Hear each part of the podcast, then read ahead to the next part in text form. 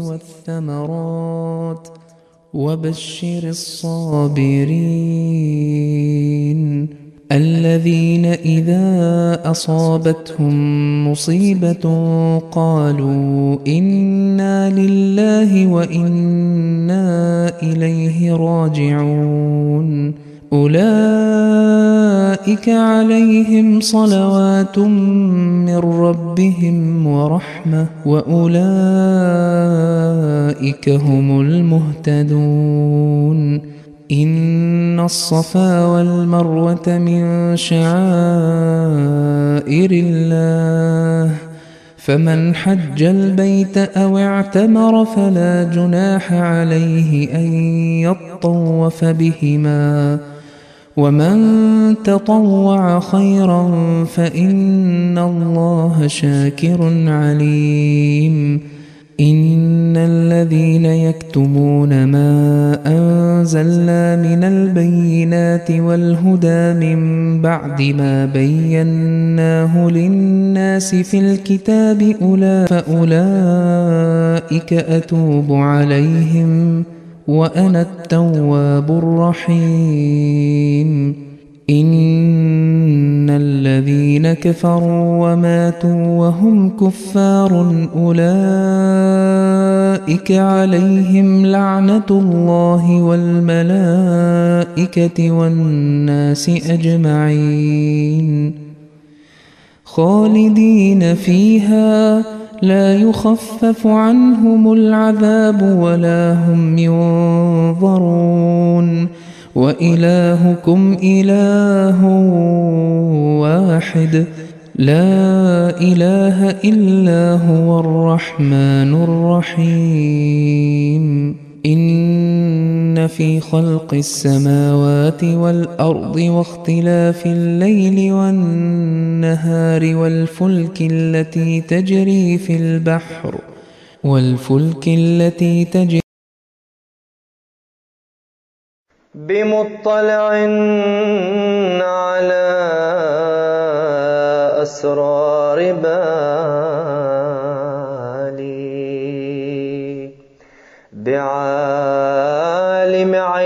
عيبتي في كل حال بمطلع على أسرار بالي.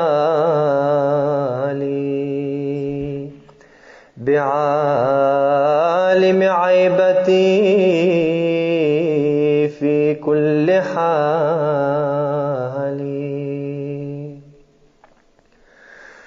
بوجه قد رأى أعشار قلبي بمستمع لصرخي في الليالي. لقد أرسلت من رب كريم رحيم عند طوفان الضلال. ترى آيات صدقي ثم تنسى. لحاك الله ما لك لا تبالي.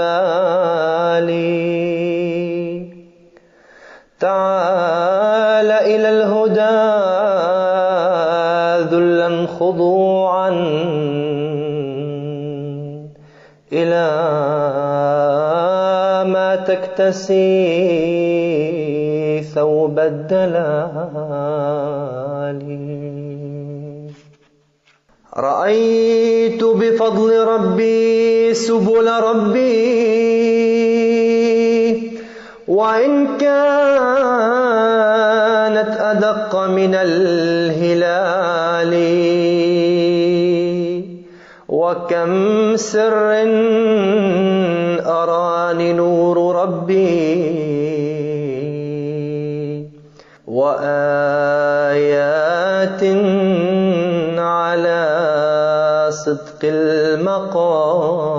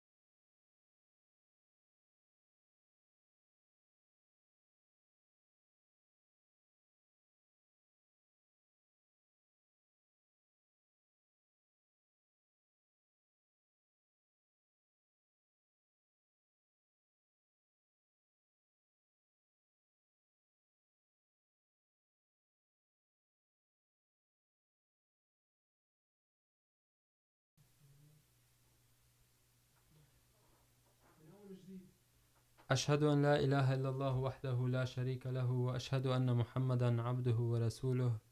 أما بعد، فأعوذ بالله من الشيطان الرجيم. بسم الله الرحمن الرحيم.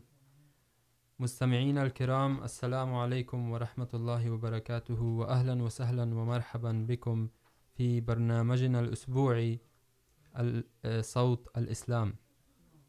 طبعا، مثل العادة، في هذا البرنامج ستغنينا تفاعلاتكم ومشاركاتكم في هذا البرنامج والذي يأتي على التردد واحد صفر صفر فاصلة سبعة اف ام ويمكنكم أيضا المشاركة عبر الاتصال على الرقم التالي أربعة واحد ستة، أربعة واحد صفر، ستة خمسة، اثنان اثنان.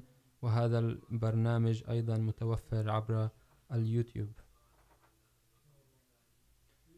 كما هي عادتنا في هذا البرنامج. نحن نبدأ بها، نستهل بها بقراءة ملخص خطبة الجمعة التي يلقيها حضرة أمير المؤمنين خليفة المسيح الخامس، أيده الله تعالى بنصره العزيز.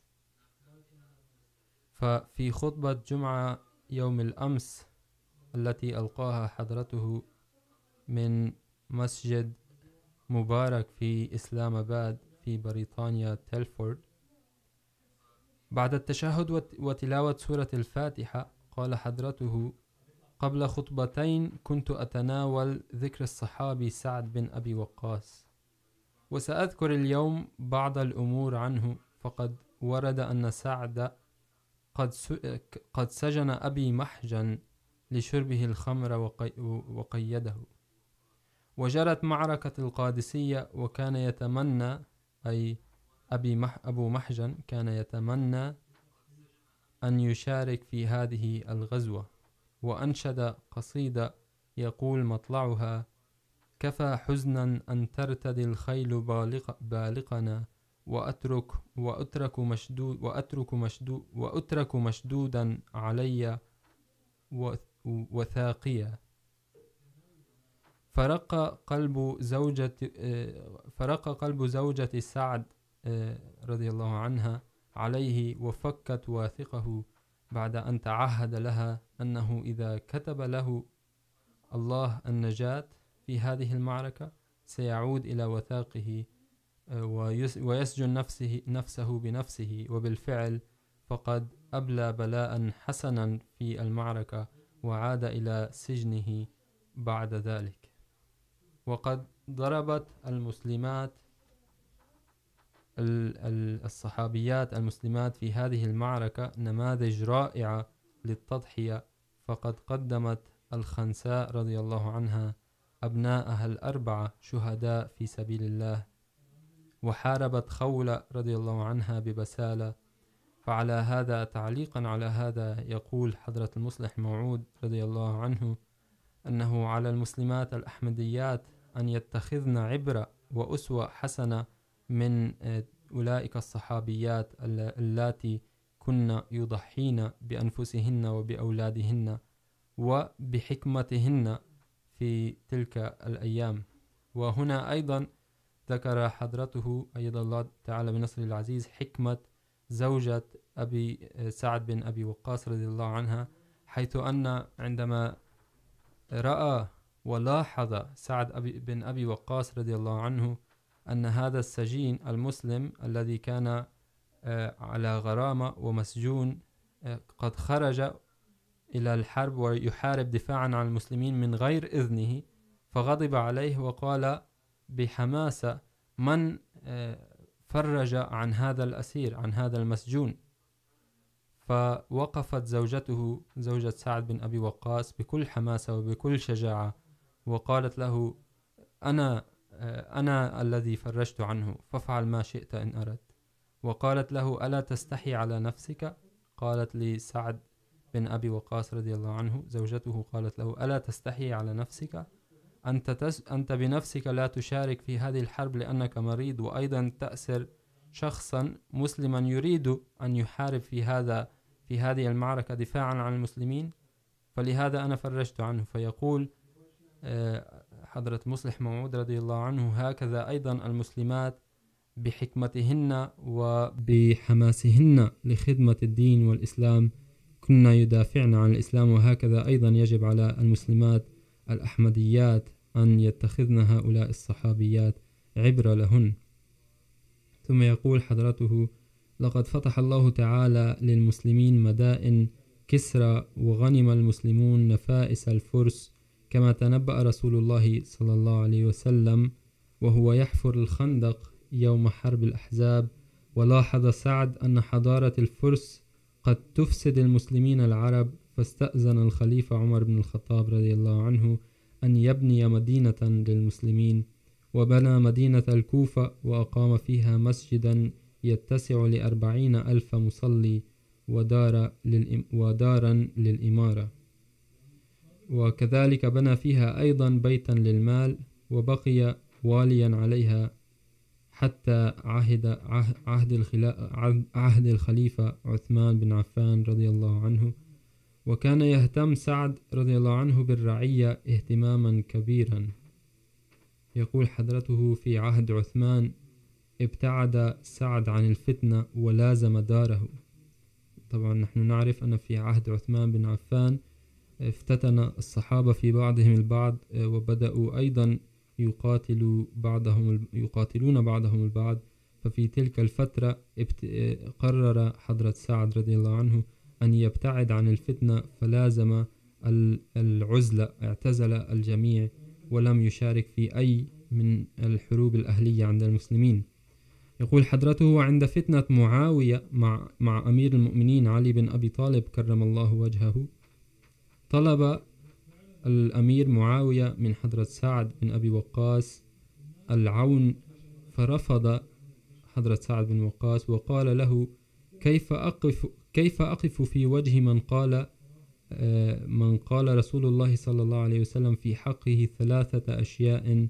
لو نلت لو نلت واحدة منها لكان خيرا لي من الدنيا كلها، أي أن الرسول صلى الله عليه وسلم قال عن حضرة علي رضي الله عنه يوم تبوك يا علي أنت مني بمنزلة هارون من موسى وطبعا لابد أن نعلق هنا أيضا على هذا الحديث لأن هذا الحديث كمالته أو نهايته يقول فيه الرسول صلى الله عليه وسلم أنه لا نبي بعدي فهذا يستعمله المخالفين مخالفو الجماعة في رد الجماعة ويقولون أن الرسول صلى الله عليه وسلم كان يقول أنه لا نبي بعدي، بينما الرسول صلى الله عليه وسلم كان يقول أو في هذه، في هذا الموقع بشكل خاص ذكر الرسول صلى الله عليه وسلم عندما كان أراد أن يذهب ويفتح خيبر، أراد أن يترك خلفه من يحافظ على أهله. لذا طلب من السيد علي، من حضرة علي رضي الله عنه أن يبقى وراءهم في في المدينة ويحافظ على أهل, أهل الرسول صلى الله عليه وسلم وعلى كل من يبقى في المدينة. فعندها حزن حضرة علي رضي الله عنه لأنه أراد أن يشارك في كل المعارك التي خاضها الرسول صلى الله عليه وسلم. فعندما حزن أراد الرسول صلى الله عليه وسلم أن يطمئنه ويهديه. فقال له إنه يا علي، ألا تريد، ألا تحب أن تكون مني بمنزلة هارون من موسى؟ غير أنه لا نبي بعدي. أي أن سيدنا موسى عليه السلام أيضا ترك أهله وترك بني إسرائيل وراءه وذهب إلى مهمة معينة. وعندما تركهم ترك المحافظ عليهم حضرة هارون عليه السلام، وحضرة هارون عليه السلام جعله الله نبيا. لذا رسول صلى الله عليه وسلم يقول لحضرة علي أنني أنا أتركك مثل أخي تحافظ على أهلنا كما ترك موسى عليه السلام أخاه هارون ولكن الفرق الوحيد بينك وبين هارون أن هارون جعله الله نبيا وأنك أنت لست نبيا فاتخذه أو أخطأ فهم هذه هذه العبارة أكثر المسلمون وفهموا منها أن الرسول صلى الله عليه وسلم لا نبي بعده. طبعا هناك أيضا آيات قرآنية وخطأ في فهم آيات قرآنية وأحاديث كثيرة. هذا ليس موضوعنا اليوم. طبعا تحدثنا عنه في الماضي وإن شاء الله في المستقبل نتحدث عن هذا الموضوع الجدير بالاهتمام في المستقبل أيضا. ثم, ثم يقول حضرته أي عن حضرة علي ويوم, ويوم خيبر قال صلى الله عليه وسلم، سأعطي الراية لرجل يحب الله ورسوله ويحبه الله ورسوله، وأعطاها لعلي كرم الله وجهه.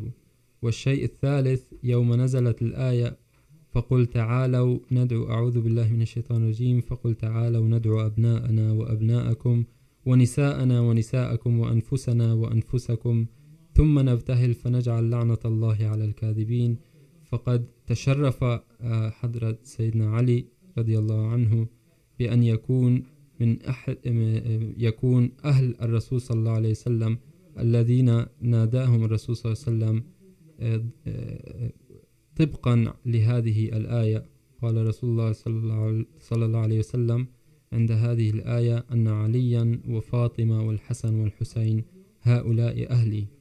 فهكذا ذكر حضرة سعد بن أبي وقاص فضائل سيدنا علي رغم أنه رفض التدخل في الحروب مع سيدنا علي سيدنا سعد بن أبي وقاص رفض التدخل في المعركة بصف سيدنا علي رغم أنه كان خليفة فيقول للأمير معاوية كيف لي أن أخوض حربا معك بل حتى قال له إن يوما من حياة علي يساوي لي بالنسبة لي يساوي حياتك, حياتك كلها. لذا فلا تطلب مني أن أتدخل. أنا لم أتدخل مع أمير المؤمنين فكيف لي أن أتدخل أو أدخل في الحروب وأخوض الحروب معك؟ توفي يقول حضرة أمير المؤمنين توفي سعد بن أبي وقاص رضي الله عنه في عهد الأمويين وصلى عليه مروان بن الحكم رضي الله عنه وشارك في جنازته الكثير من المسلمين. وطبعا دفن في جنة البقيع. وكذلك أيضا صلى عليه، صلينا عليه زوجات الرسول صلى الله عليه وسلم بعد خطبة بعد الخطبة صلى أمير المؤمنين أيده الله تعالى بنصره العزيز صلاة الجنازة على بعض المرحومين الذين توفيوا خلال هذه الفترة. طبعا هذا هذه كانت خلاص هذه خطبة الجمعة.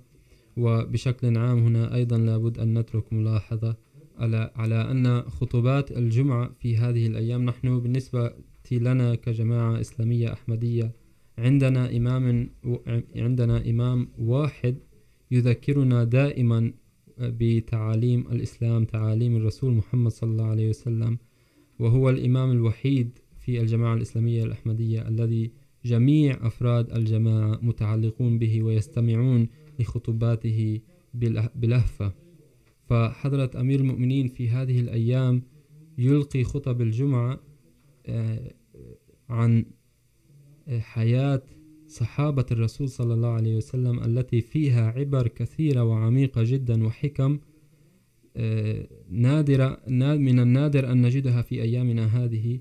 يمكن أن نتخذها عبرا لنا في حياتنا في هذه الأيام، وكيف يمكننا أن ندخل أو نعيش في في في مجال تعاليم الإسلام من دون أن نخوض بالفتن. فهناك الكثير من العبر والطرق التي يذكرها حضرته من خلال حياة الصحابة الكرام رضوان الله عليهم. أما الآن فنخوض في موضوع موضوعنا اليوم في هذا البرنامج، وهو العائلة والعلاقات الاجتماعية. طبعا، قبل أن نخوض في هذا البرنامج، في هذا العنوان، العائلة والعلاقات الاجتماعية، هناك الكثير أو من الآيات من الآيات القرآنية التي تتحدث عن نظام الحياة الاجتماعية والعلاقات الاجتماعية التي تبدأ من العائلات، من الزوجين. فنظام الإسلام في تعال، أو وتعاليم الإسلام في نظام العلاقات الاجتماعية والعائلية، إن يتبعها المرء كل شخص، حتى لو لم يكن مسلما، إن اتبع تعاليم الإسلام فيما يأمر بالمرء والزوج والزوجة والابن والأب والابنة والأم والعلاقات فيما بينهم وعلاقات الأقارب ثم على العلاقات مع الآخرين، سوف يجد أن ليس فقط البيت نفسه سوف يشعر بأمان، إنما سوف يجد أن المجتمع كله الذي يعيش فيه يشعر يعيش بأمان وبطمأنينة.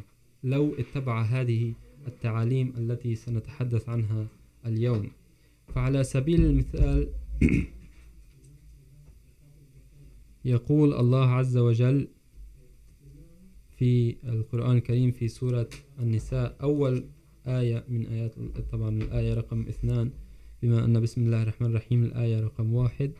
فيقول الله عز وجل، يا أيها الناس اتقوا ربكم الذي خلقكم من نفس واحدة، وخلق منها زوجها، وبث منهما رجالا كثيرا ونساء، واتقوا الله الذي تساءلون به والأرحام، إن الله كان عليكم رقيبا. طبعا نحن نعرف أن هذه الآية و والمزيد من الآيات الأخرى، ثلاث، أربع آيات أخرى تقرأ عادة في الخطبات، النكاح، وهذه أيضا من سنة الرسول صلى الله عليه وسلم. ففي هذا لب الحياة العائلية الاجتماعية.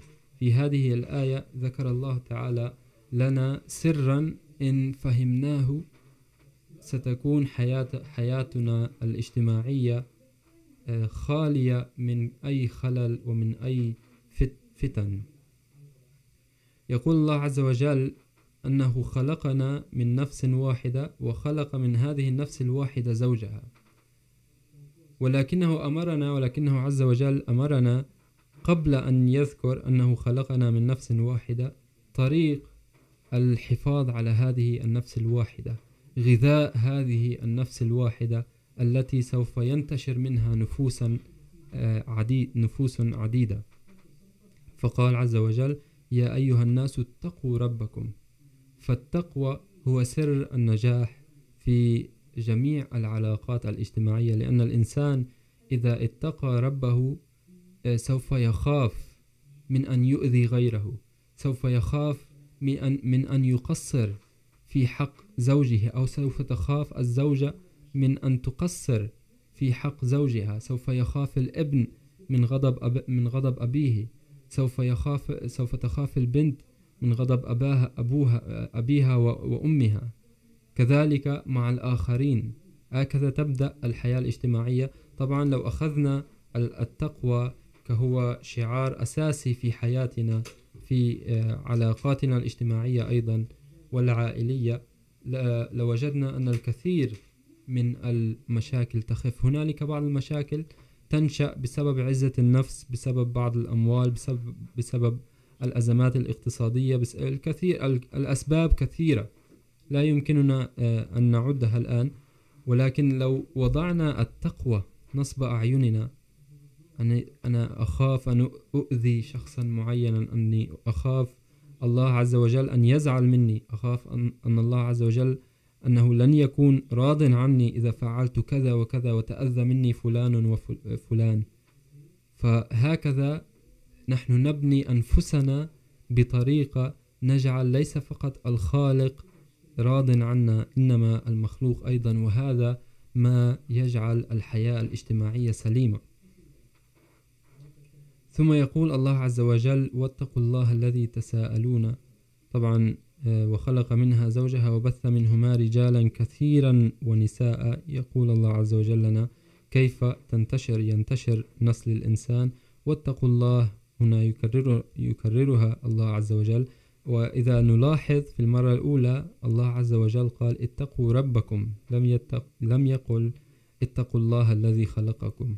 إنما قال اتقوا ربكم الرب الذي يربينا الرب الذي الربوب الربوبية كلها عنده هو الذي يربينا ويربي أولادنا ويربي جميع المسلمين وغير المسلمين التربية الروحانية والغذائية وجميع أنواع التربيات عند الله عز وجل وبعد ذلك يقول واتقوا الله الذي تساءلون به والأرحام علينا أن نتقي الله عز وجل أيضا بالأرحام أي بالأقارب الآن ما هو الأقارب في الإسلام عندما نقول الأقرباء هل هو أخي فقط؟ هل هي محدودة إلى أختي، عمي، خالي أولاد خالي، أو زوج أختي، زوجة أخي؟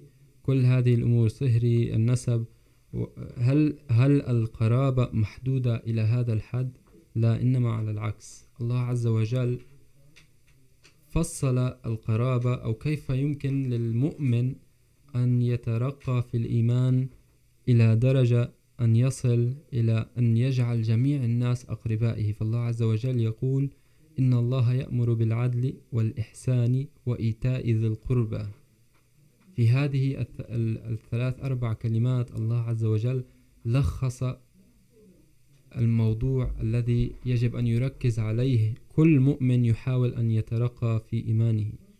الله عز وجل يقول يأمرنا أن الدرجة الأولى للمؤمن أن يعمل يتعامل بالناس مع الناس بالعدل وما هو العدل أن أنه إذا أحسن لي شخص وهداني هدية أهديه هدية فعل لي معروفا أفعل له معروفا فعل أعطاني شيئا أعطيه شيئا هذا العدل أو المعاملة العادلة أيضا أن لا نقصر ولا نزيد ولا نزيد هذه هذا التعامل يكون مع جميع الناس. هكذا يجب أن يكون كل مؤمن عادلا مع الجميع. ثم هكذا يبدأ طبعا المسلم. ثم ما، ثم يترقى قليلا وأيضا يبدأ بالإحسان. لا تنتظر لشخص أن يعطيك ويحسن إليك كي تحسن إليه. لا، إنما هذه الحالة من الرقي الإيماني تأمرنا بأن نحسن للآخرين قبل أن يحسنوا لنا.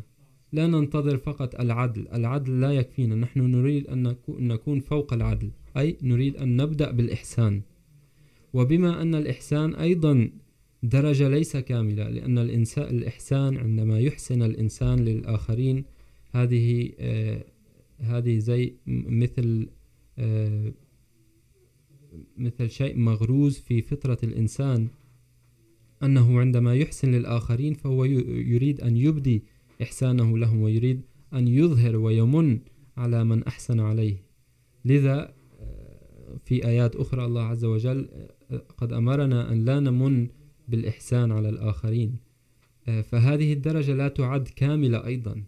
هذا ليس الدرجة النهائية التي يتطلبها الإيمان الكامل منا.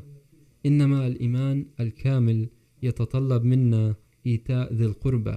الله عز وجل قالها لنا بالتدريج حسب الفطرة الإنسانية. طبعا المؤمن يحاول في الدرجة الأولى أن يعمل بالعدل. تفعل لي خير، أفعل لك خير. تشتري لي شيء، أشتري لك شيء. تتذكرني، أذكرك.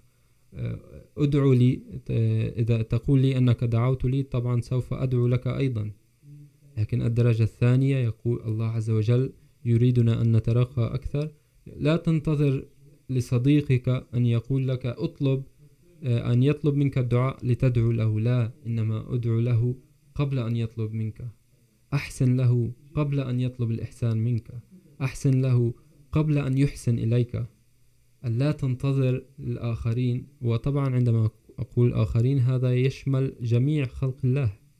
لا تنتظر الآخرين لأن يطلبوا أو يعملوا لك خير ومعروف لترد المعروف لهم. لا إنما الرقي الدرجة الثانية الثانية التي ذكرها الله عز وجل هنا تتطلب منا أن نقدم في الإحسان ولا ننتظر ولا نتوقع الرد أيضا. والدرجة التي أعلى من هذه الدرجة في الرقي الإيماني والتي هي أكمل أيضا من الدرجة الثانية يقول الله عز وجل بها إن الله يأمر بالعدل والإحسان الإحسان هو الدرجة الثانية، والثالثة بإيتاء ذي القربى. إيتاء ذي القربى، أي أن الله عز وجل يطلب منا في هذه الآية، يريدنا أن نتعامل مع جميع خلق الله عز وجل كما تتعامل الأم الرؤوم مع بنتها، مع ابنها، مع أولادها، كما يتعامل الأولاد الحلماء مع أمهم، مع أقربائهم. كما أنك تخاف عندما يقع أخوك في ورطة، كما أنك تخاف عندما يقع والدك، والدتك، ابنك، بنتك في ورطة ويرتجف قلبك إذا تسمع أنهم في مصيبة كبيرة. هكذا يجب أن تصل حالة المسلم، المؤمن الحقيقي، يجب أن تصل حالته أنه إذا سمع أن أخاه المسلم، أخاه المؤمن وقع في أزمة، يجب أن يرتجف ويخاف له مثل ما يخاف لعائلته. وهذا ما يتطلبه الله عز وجل من من جميع المسلمين، أن تصبح حالتهم حالة حالة الإيمان كذي القربى. تعامل تعاملنا مع بعضنا البعض كتعاملنا مع عائلاتنا. فانظروا إذا لو اتخذ حتى من دون أن يصبحوا الناس مسلمون، لو تعاملوا لو لو طبقوا هذه الآية على حياتهم الاجتماعية كيف ستص كيف يص... سيصبح المجتمع بأمان؟ يعني أن يعامل كل شخص الناس جميع معارفه كأنهم من أقربائه أنه إذا عرف أنهم بحاجة إلى شيء سوف, سوف يذهب ويساعد. أنه إذا, إذا عرف أنهم في مصيبة سوف يدعو لهم سوف يساعدهم سوف لا يقصر. مثل ما لا أننا لا نقصر. مع أهلنا. طبعا كل مؤمن يخاف أن يقصر مع أهله. هكذا الله عز وجل يطلب منا أن نكون مع جميع خلق الله. يطلب منا أن نكون، نتعامل معهم كذي القربى. وهذا، وطبعا للعمل على هذا هناك أيضا عينات أخرى في فطرتنا أو أمور أخرى وأوساخ أخرى يجب علينا أن نتخلص منها أولا كي نستطيع أن نسعى في مسير العدل والإحسان وذي القربى. فلذا الله عز وجل تماما بعد ذكر هذه الخطوات الثلاثة التي يجب علينا أن نسعى لأن نكملها جميعا، ذكر لنا كيف يمكننا أن نبدأ بهذه الخطوات وقال إن الله يأمر بالعدل والإحسان وإيتاء ذي القربى. وكيف يمكننا أن نفعل هذا؟ وينهى عن الفحشاء والمنكر والبغي. هناك ثلاث خطوات أخرى يقفن أمام هذه الخطوات. الذي هو مغرق غرقان في الفحشاء والمنكر والبغي. كيف يمكنه أن يفكر بالعدل مع الناس؟ كيف يمكنه أن يفكر بالإحسان مع الآخرين؟ وسيكون بعيد جدا عن أن يكون يتعامل مع جميع خلق الله عز وجل كذي القربى، كأقربائه، كإخوته، كأهله. فهذه الخطوات الثلاثة والتي يقفن أمامهن خطوات ثلاثة أخرى. فيجب علينا أن نتخلص أولا من جميع الأوساخ والأدران التي في قلوبنا، ثم نسعى في المسار لأن نحاول أن نبني أنفسنا، نبني فطرتنا بطريقة على أن تكون فيها أو نستطيع أن نطبق فيها هذه الآية بالكامل، أي نكون نتعامل مع جميع خلق الله تعالى كعائلة واحدة. وهذا أيضا ما نوه ما نوه إليه الرسول محمد صلى الله عليه وسلم في حديثه الخلق كلهم عيال الله. طبعا هذا كان تنويه إلى هذه الحكم التي ذكرها الله عز وجل في القرآن الكريم. الآن لندخل في موضوع، طبعا إذا أردنا أن نحل الأزمات والمشاكل التي تحل بنا، التي تعرقل لنا الحياة الاجتماعية والحياة العائلية لا بد لنا أن نعرف أن هناك خلل. في هذه العلاقات. إذا, هنا إذا كان هناك خلل لا بد أن نعرف ونتعرف ونستطلع ما هو الخلل كي نستطيع أن نحل. إذا عرفنا علة العلل للخلل الذي نشأ في العلاقات الاجتماعية عندها إذن يمكننا بدء البدء بدء السعي في نحو الإصلاح. أما إذا حاولنا أن نصلح الأحوال في العلاقات الاجتماعية من دون أن نعرف بصورة كاملة ما هي المشاكل وال، أو الخلل الذي حل بالعلاقات الاجتماعية والعائلية، فلا يمكننا أن نصلح من دون معرفة السبب. لذا علينا أن نطلع على السبب وما هي تعاليم الإسلام في هذه الخطوات. أولا كما ذكر كما ذكر الله عز وجل في هذه الآية الكريمة أن العلاقات تبدأ في عند الزوج والزوجة عندما يلتقيان.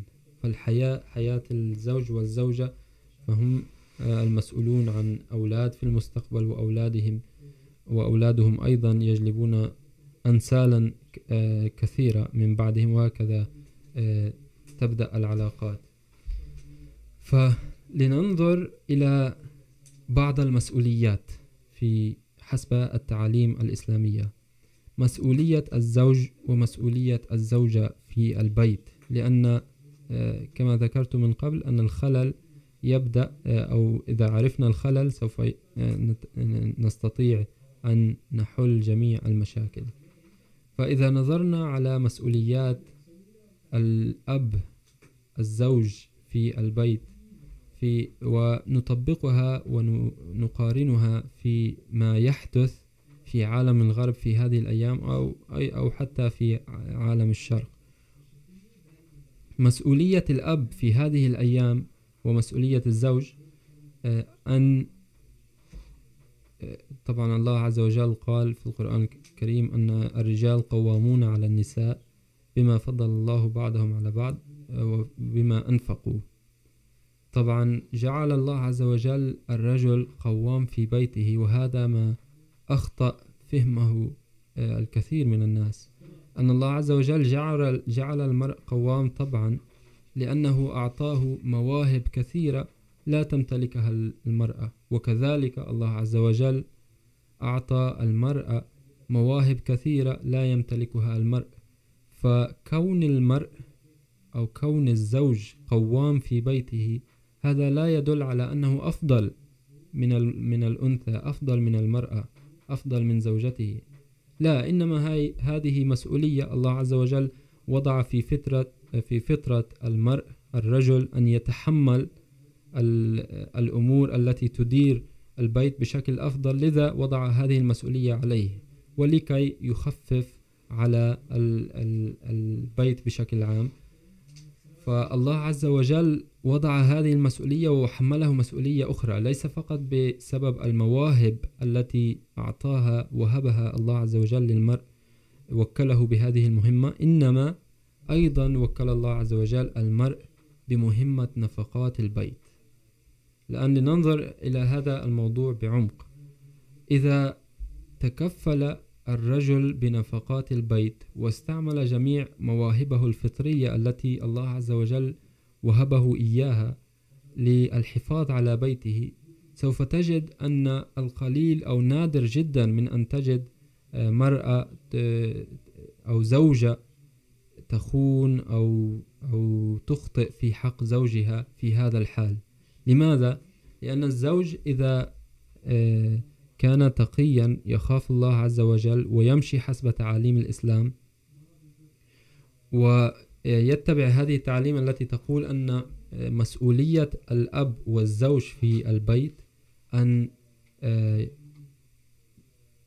ينفق على جميع نفقات البيت ولا يشرك ولا يزعج زوجته ولا يدخل زوجته في هذه المصاريف، سوف سوف ترتاح المرأة من هذه الناحية. المرء هو الذي كما نقول في العامية يجب أن يطبش راسه ويتكفل بجميع النفقات البيتية ولا يدخل زوجته ولا يدخلها في هذه الأمور. نعم، إذا أرادت الزوجة أن تساعد ب ب ب بإخلاص منها، بمعروف منها طبعا الإسلام يسمح، يمكنها أن تساعد الزوج في النفقات البيتية. كما أن على المرء أن يساعد في أيضا من مس... سوف نتكلم أيضا عن مسؤولية الزوجة في البيت، طبعا الطبخ وهذه الأمور، كما أن على المرء أن يساعد زوجته في الأمور البيتية، في الأعمال البيتية، وهذه من سنة الرسول صلى الله عليه وسلم. كذلك أيضا يمكن للمرأة أن تساعد حسب قدراتها، حسب مواهبها زوجها في الأمور، النفقات البيتية، المصاريف البيتية. الإسلام يأمر الرجل أن يتكفل بكل هذه الأمور، وماذا يحدث في هذه الأيام بأمور النفقات البيتية؟ الرجل يشرك زوجته للأسف في تقريبا جميع النفقات، وحتى لو أنه متكفل ماديا بجميع النفقات، فهو يزعج ويخيف ويجعل زوجته مضطربة بكثر ذكر الدفعات القادمة عليه والمصاريف وهذه الأمور كلها.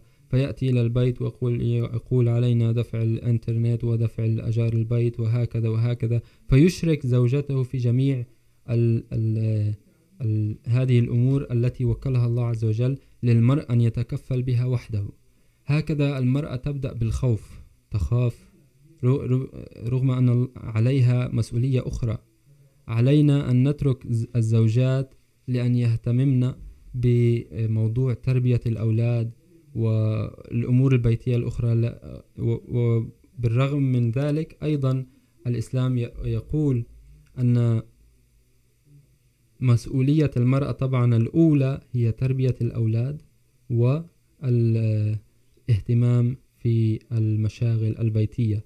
عندما يعود المرء إلى البيت فيجب أن تكون جميع ال...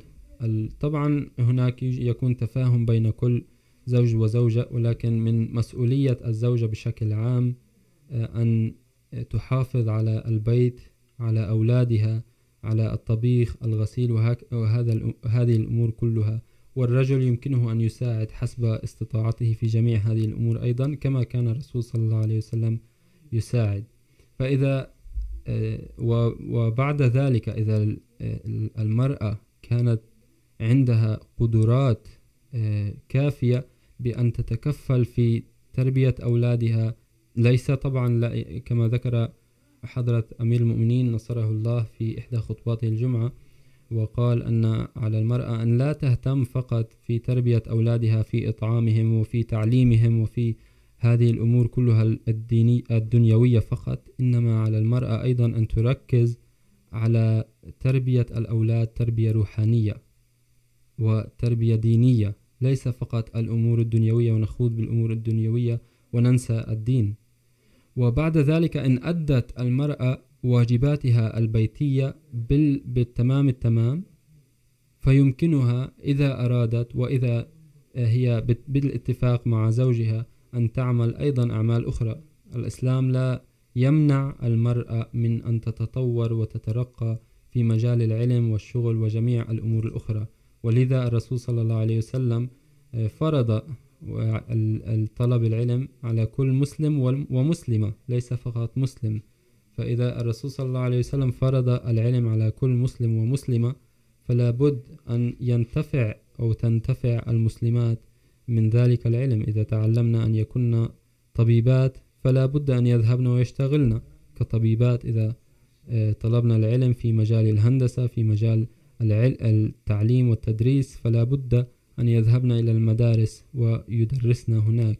فالإسلام لا يمنع المرأة من أن تعمل في الخارج، ولكن يضع المسؤوليات البيتية التربوية أولا عليها ثم بعد ذلك إن استطاعت أن تكمل هذه المسؤوليات بالتمام كما هي حقها، فعندها يمكنها طبعا بالاتفاق مع زوجها أن تذهب وتعمل بأمور أمور أخرى، ولكن المسؤولية الكبرى هي البيت. الآن ما يحدث في هذه الأيام خاصة في عالم الغرب؟ طبعا في عالم الغرب هناك إفراط وفي في الشرق تفريط. والإسلام يأمرنا باتخاذ الطريق الوسط في الغرب. هنا يضعون هذه الضغوطات على المرأة أيضا. أن أنه عليك أن تشتغلي وتساعدينني في الدفعات الفلانية وهكذا وإلى آخره. وهكذا تصبح ضغوطات على المرأة التي لم يجعل الله عز وجل في فطرة المرأة القدرة الكافية على أن تتحمل هذه الضغوطات. إنما جعل الله أو وهب الله عز وجل هذه القدرة، تحمل هذه الضغوطات النفسية للرجل.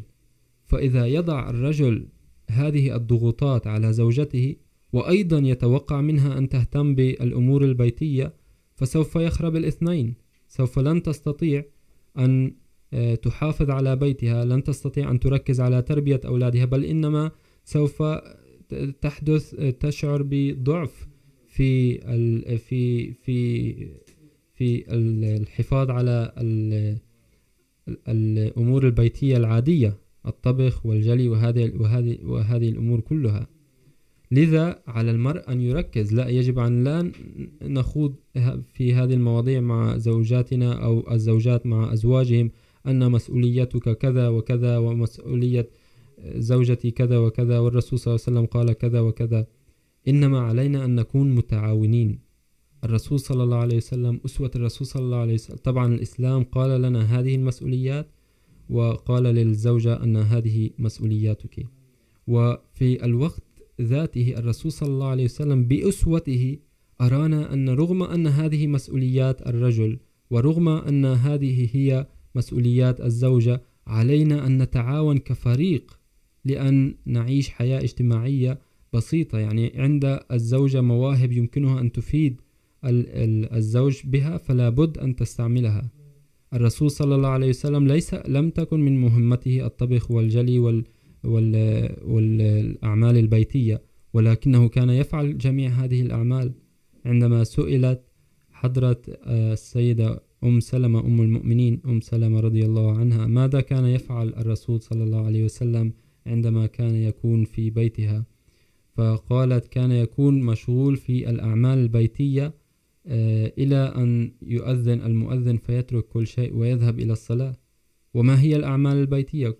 كل ما تفعله المرأة في البيت هي أعمال بيتية فالرسول صلى الله عليه وسلم بأسوته أيضا أرانا أن، أنه يمكننا أن نساعد، حتى لو لم تكن هذه مسؤولياتنا، نساعد النساء، نساعد زوجاتنا في الأمور التي البيتية وللأسف في الشرق، عالم الشرق، هناك يتخذون عكس ذلك تماما، يتخذون التشدد على الزوجة ويقولون لها أنت عملك مسؤوليتك كذا وكذا. طبعا هذا موضوع طويل لابد أن نستمر به في الحلقات القادمة ونتحدث عن بعض الأمور الأساسية في هذا الموضوع. أما بالنسبة لليوم، فقد انتهى الوقت. لذا نشكركم جزيل الشكر على حسن المتابعة، ونرجو منكم المتابعة في الحلقات الأخرى في الأسابيع القادمة. جزاكم الله أحسن الجزاء، وكان الله معكم. والسلام عليكم ورحمة الله وبركاته.